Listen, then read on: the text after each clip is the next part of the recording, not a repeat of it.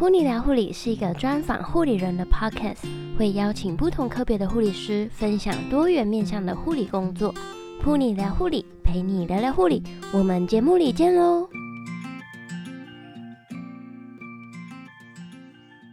！Hello，欢迎你收听噗妮聊护理第三十四集节目，我是主持人 Pony。今天呢，我们邀请到阿董来到节目当中，和大家分享在医学中心手术室工作的经验。我们在第十七集的节目也曾经邀请到手术室护理师 Zoe 来聊聊手术室的工作。如果对于手术室护理工作有兴趣的朋友，不妨两集节目都听听看哦，相信会让你获得不一样的收获。在这边呢，也邀请你订阅我们的频道，以及追踪 Pony 聊护理的 Instagram，欢迎来找 Pony 聊聊天。若觉得呢，这个节目有帮助到你，请帮我留下五颗星的评分以及留言。并分享给你身边的朋友，这对我来说也是一个非常大的鼓励，让我有动力可以持续的坚持做下去。非常的谢谢你。那最后呢，请你在网址上面输入 punilove.com 斜线手术室护理师，拼法是 p u n i l i f e 点 c o m 斜线手术室护理师，就能够找到本集节目的访纲以及节目的时间轴。可以快速跳到你想要听的部分哦，那就让我们一起来收听本集的节目吧。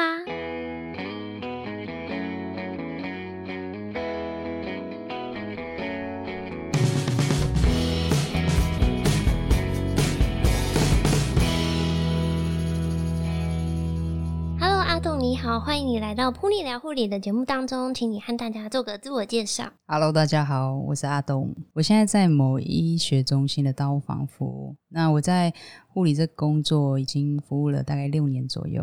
嗯，那想问一下，就是你一开始怎么会想要当护理人员？诶，其实这个有一点故事诶，因为呃，五专的时候就是在护理学习的，但我毕业之后其实没有想要走护理工作。那是后来，因为就是在外面打工啊，然后薪水都不是很好，这个时候就想到啊，护理工作好像薪水还不错，所以才又重新回到护理职场。那也是在呃职场上面，就是慢慢的改变了一些自己对于自己工作的认同，所以才做了这么久的护理工作。那你为什么会想要选刀房？呃，因为我觉得就像我们在电视上看到那种在手术房工作的感觉很酷。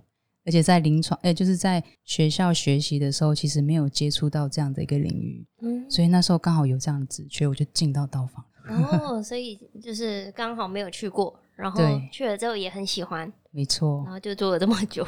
对，对，那可以给我们介绍一下，就是手术室护理师一天工作的流程吗？OK 啊，就是像我们其实呃早上进到那个手术房的时候，我们会先做一个简单的清洁。嗯，那主要就是因为一整天嘛，一个新的开始。那第一个病人进来的时候，我们要把所有的环境都检查好，然后把它擦拭干净。因为可能前一晚有一些呃手术的刀啊，然后可能床有点脏，所以我们早上会先做一个初步的清洁。那之后呢，就会开始准备准备那个要手术的用物那些的。嗯对，要确认这些东西是否都有，因为我们在手术过程中其实是不能进出的，嗯嗯，因为为了要降低那个感染，对感染的几率嘛，嗯，所以就是我们会确认是否用物都有。那有了之后，就等待病人进到就是刀房这样，我们一样会做基本的核对身份，那看。病人是不是也知道自己要做什么样的手术？嗯，那之后就会带他进到房间里面，然后进行手术。嗯，刀房的话，因为有分，比如说像恢复室，然后有刀房的护理人员，你们这个有需要轮吗？像我们的话，我现在目前待的这家医院，就是开刀房就只在开刀里开刀房里面。对，那像恢复室的话，那是属于麻醉科的部分。哦，对，所以是不一样的。那你们医院有就是有特别就是固定跟哪一科的刀吗？还是全部都要学？基本上是其他科我们都要稍微就是学习，因为你在夜班或是呃小夜班或是大夜班的时候，嗯，其实我们是没有固定一个房间的，嗯，因为。大家都可能去接触到不同的科别，所以我们其实，在不同科别上面也是要去做学习的，没有固定一个科。所以你们新人的时候，是每一科都会 run 过吗？呃，基本上在学习的过程会至少停留三个月。嗯，对，因为每个刀会出现的几率不一样。嗯，那三个月时间其实只是抓一个大致上的平均值。嗯，对。就是三个月内可能会遇到的刀量或刀种会比较多，嗯，所以你学习的会比较广。所以三个月至少，呃，三个月到了之后就会转换到另外一个科别，再去做新的学习。基本上是设定三个月这个时间，嗯，就比如说骨科三个月，心脏科三个月，哎，对，哦。那你们最后面自己选，就是比如说我比较想要在心脏科，嗯，这个部分的话，当然不是自己能够 决定的，因为当然我们每一个科都有科的 leader，就是学姐他们会评估你是否适合持续待在这个科别。因为手术房比较特殊的是，因为我们每一次的工作都是一个团团体，必须要互相有培养默契嘛。那所以这个评估的点，除了学姐以外，还有包含那个科别的医生。那他就是呃，我们在合作上面，如果默契都一定有的话，基本上待在那个科的几率就会蛮高的。哦，所以不能自己选。对，我们没有能力自己选。你觉得这样 run 下来，你觉得哪个科别的刀最难？当然一定是心脏外科的刀。心脏外科。对，因为它的突发性可能会比较多。嗯，就是会在术中突然需要急救，嗯，对，而且在那个情况下其实是大量出血的，因为我们在呃处理的那个就是心脏的地方嘛，那个地方就是出血量最大、嗯、最直接的地方，嗯，所以要非常的小心。所以那个我们在那个科别的可能学姐学妹啊，他们的反应力要能够快，嗯，而且心脏也要比病人更大颗才行。那可以偷问你在哪一科吗？我现在目前的话，其实呃，就是属于在眼科哦，眼科对。可是眼科很多都是局麻的病人嘛？对，大部分是局部麻醉病人比较多，因为眼科手术算是比较简单的。嗯，可是眼科的话，那样局麻其实病人也会很紧张，比如说 现在到底是要做什么这样？对。而且他们局部麻醉，其实，在那个显微镜下，他们是可以看得到医生可能模模糊糊的在操作，不知道在操作什么。哦，这样感觉很恐怖哎。对，所以我们有时候在跟病人在做心理建设上，也是需要一点技巧的，嗯，因为他们在显微镜下稍微一个动作，其实对医生来讲都是很大的。对，精细动作这样。对，嗯，真的。就是可以跟我们分享一下，因为手术室啊，有一些算小知识吗？就是为什么手术室都这么冷？对，真的，这个是很多就是呃，病人进来常常会想说：“哇塞，你们这个房间怎么很像冰库一样？”，超冷的。对，因为主要是因为如果说我们把手那个温度降低的话，会让那个细菌滋生的速度，甚至让细菌不好滋生。嗯所以为什么在手术房的话，温度要非常非常低的原因是在这里，因为我们必须做到无菌嘛。嗯，无菌原则的话，就是不能让那个细菌有滋生的机会，所以温度会比较低一点。对，然后还有一个就是那个湿度也要控制的。对，因为其实湿度跟温度都是在控制，呃，控制的目的都是因为不要让细菌滋生。嗯，那还有一个是会减少静电吗？有这个吗？呃，应该是模模糊糊的。哎、欸，那个叫什么棉絮或是粉尘那些的哦，对，我们会有一个过滤系统，嗯，所以在手术房的话，基本上过滤系统也是很重要的，嗯，因为我们不能让那些棉絮啊或是粉尘飘散在空气当中，嗯，对，因为那个可能落到我们打开的脏器里面，都有可能造成感染。对，就还有一个小知识是说，为什么手术的参与人员都会穿绿色或者是蓝色的手术服呢？因为血液沾上这些颜色的时候，它就不会变得那么的鲜艳。嗯，对，因为你看嘛，像红色啊，或是呃红色沾染到绿色的时候，其实那个颜色是会变成有点黑色这样子。蓝深蓝色的制服也是这样。嗯，因为如果说在手术中，因为我们所医生应该说他们要聚焦在手术区，嗯，但是如果在我们的眼睛的周围出现鲜艳的颜色，都可能影响他们在专注在。手术区上面，嗯，对，那还有就是，像病人如果看到一些鲜艳红色啊，他们都其实会吓一跳的，对，所以其实这些颜色都是有艺术的，嗯，就是哦，我记得之前学是说，就是要比较专注、冷静，对，康荡这样子，哦，是对。像病人看到绿色、蓝色会相对比较稳定嘛？嗯，那手术中这些颜色其实因为透过服装的关系也会被盖住，所以这是都是息息相关的。嗯嗯嗯。哦，你会推荐应届毕业生第一个就选择到手术房工作吗？嗯，我基本上是不会啦。不会？怎么说？对，因为其实，在刀房就像我刚刚前面一开始讲的，跟我们学校所学的不太一样。那刀房其实呃，我们处理的工作内容都比较单纯，比较简单一点。对，不像会有做到那些像侵入性的治疗会比较少。嗯、那我们都知道，就是大部分护理工作做侵入性治疗好像是很稀松平常的事嘛，但是在刀房就很少了。嗯，如果你真的想要体验在学校所学的那些护理啊，跟那些技术的话。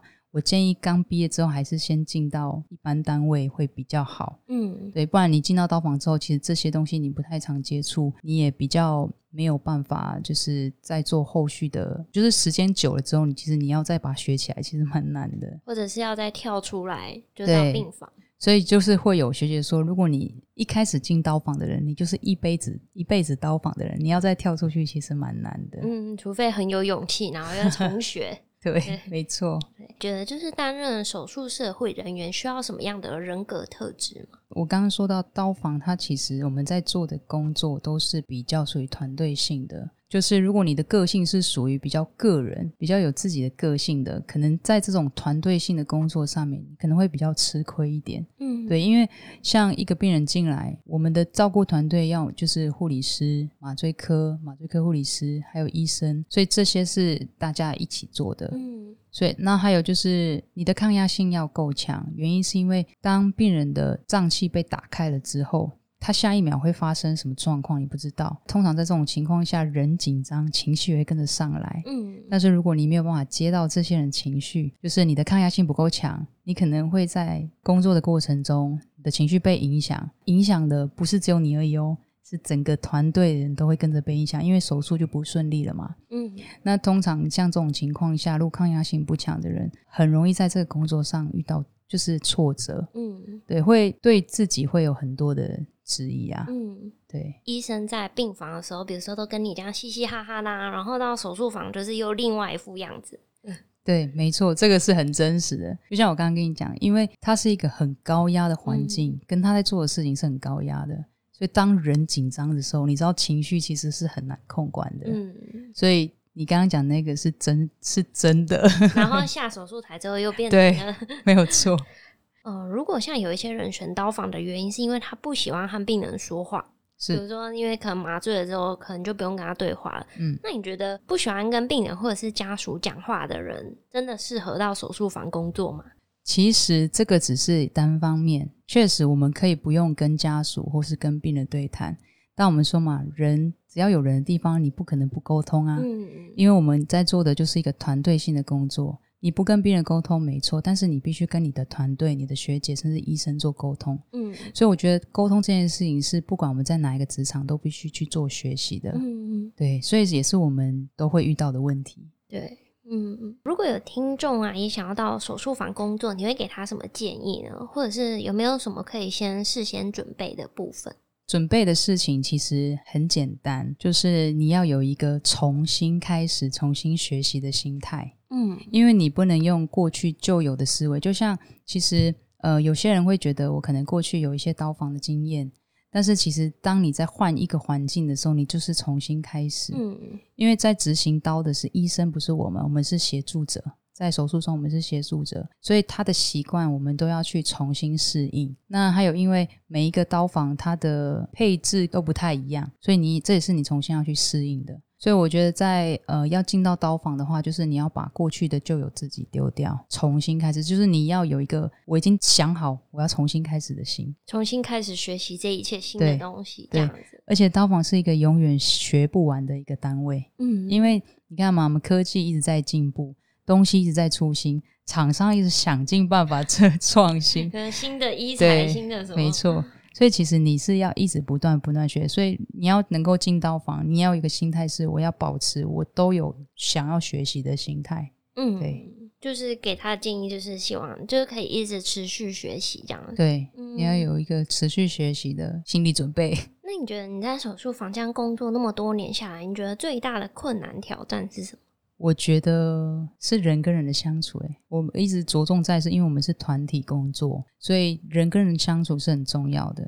因为如果你在这个单位，你没有办法好好的跟你的团队去做沟通，所以其实你在上班的过程是很痛苦的。嗯，因为刚好可能几个小时都要一待在一起。对，没错。对，那你你工作上可能需要帮忙的时候。万一这些人他可能没有办法协助你，那也会造成你在工作上面的可能一些失误是困难。所以其实这个部分，我觉得最困难的是人跟人的相处。嗯，就是人际关系这一。对。那有没有什么就是可以克服吗？这算克服吗？就是打好人际关系。有，一定有。就是第一个最重要的就是你必须要谦虚，而且要能够有那种接受人家建议的那种心态。对，我觉得这个很重要，因为一旦你愿意把自己的位置放低的时候，其实你可以学到更多东西。嗯，你可以把大家的资讯都接收，选择你要的，然后内化成你自己。嗯，我都会跟呃新进的学弟妹他们分享，我说你现在刚进来就是学习，学姐可能会给你很多的做法跟方式，但没关系，你现在就是学习阶段，你通通都学，最后你再把它内化成你自己的风格。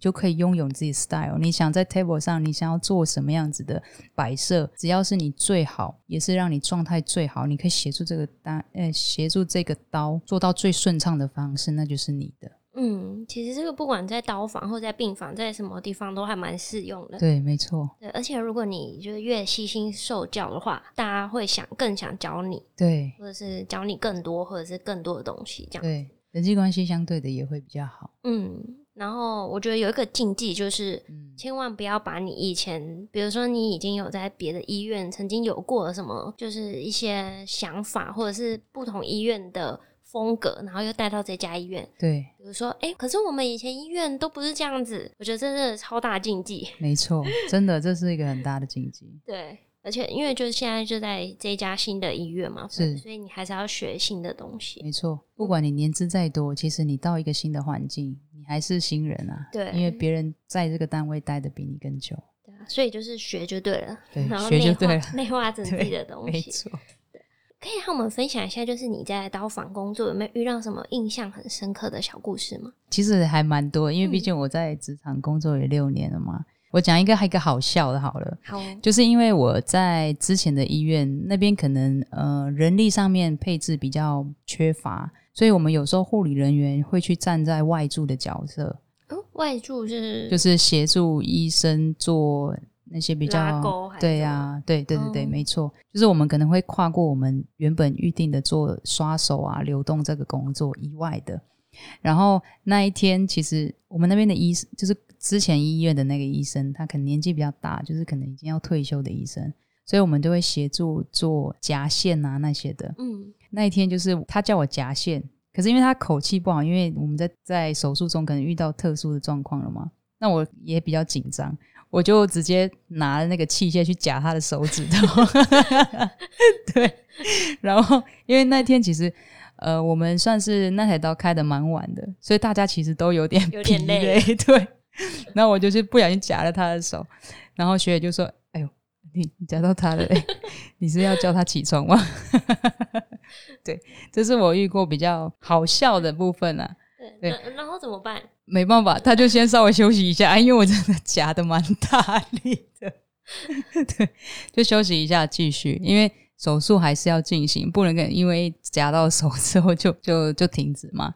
所以说，我们工作就是有必须。进行的那个流程、呃、流程，对。那其实我还有遇过一个比较印象深刻，是在目前这家医院遇到的状况。嗯、大概六月份的时候，就是一个毕业季嘛，大家就开始吃那个什么谢师宴啊，嗯、对。然后那一天也是算是急诊晚上的时间，然后就有一个急诊，因为年轻人就是参加谢师宴谢师宴结束之后，就是在路上可能遇到车祸状况，他就被送进来了。嗯那他送进来的原因是因为他的胃破掉，进来之后，因为他就是吃的太胀了嘛，一个很大的撞击力，所以就是胃破掉了，进来要准备做修补。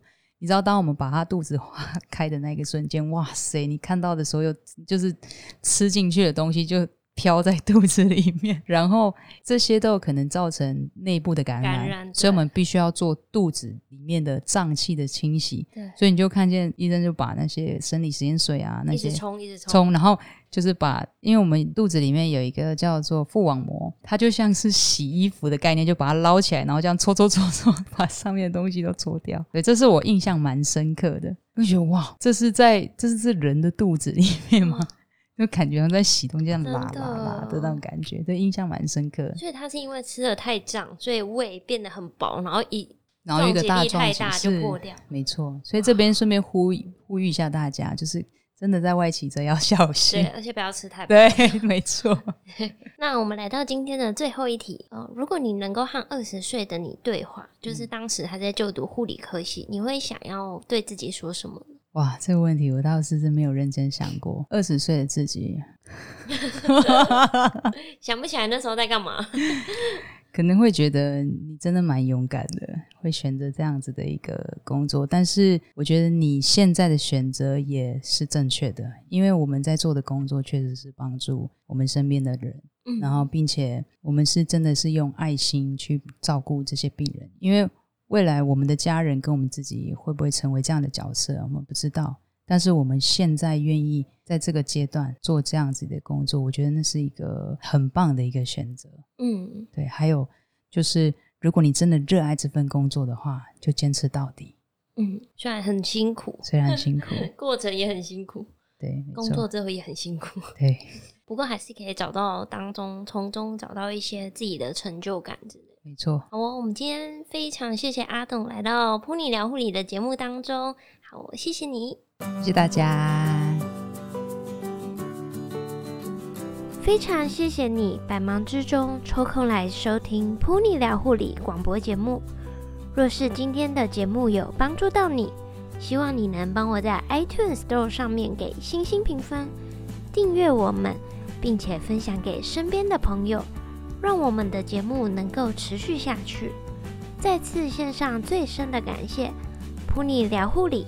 陪你聊聊护理，我们下次见喽。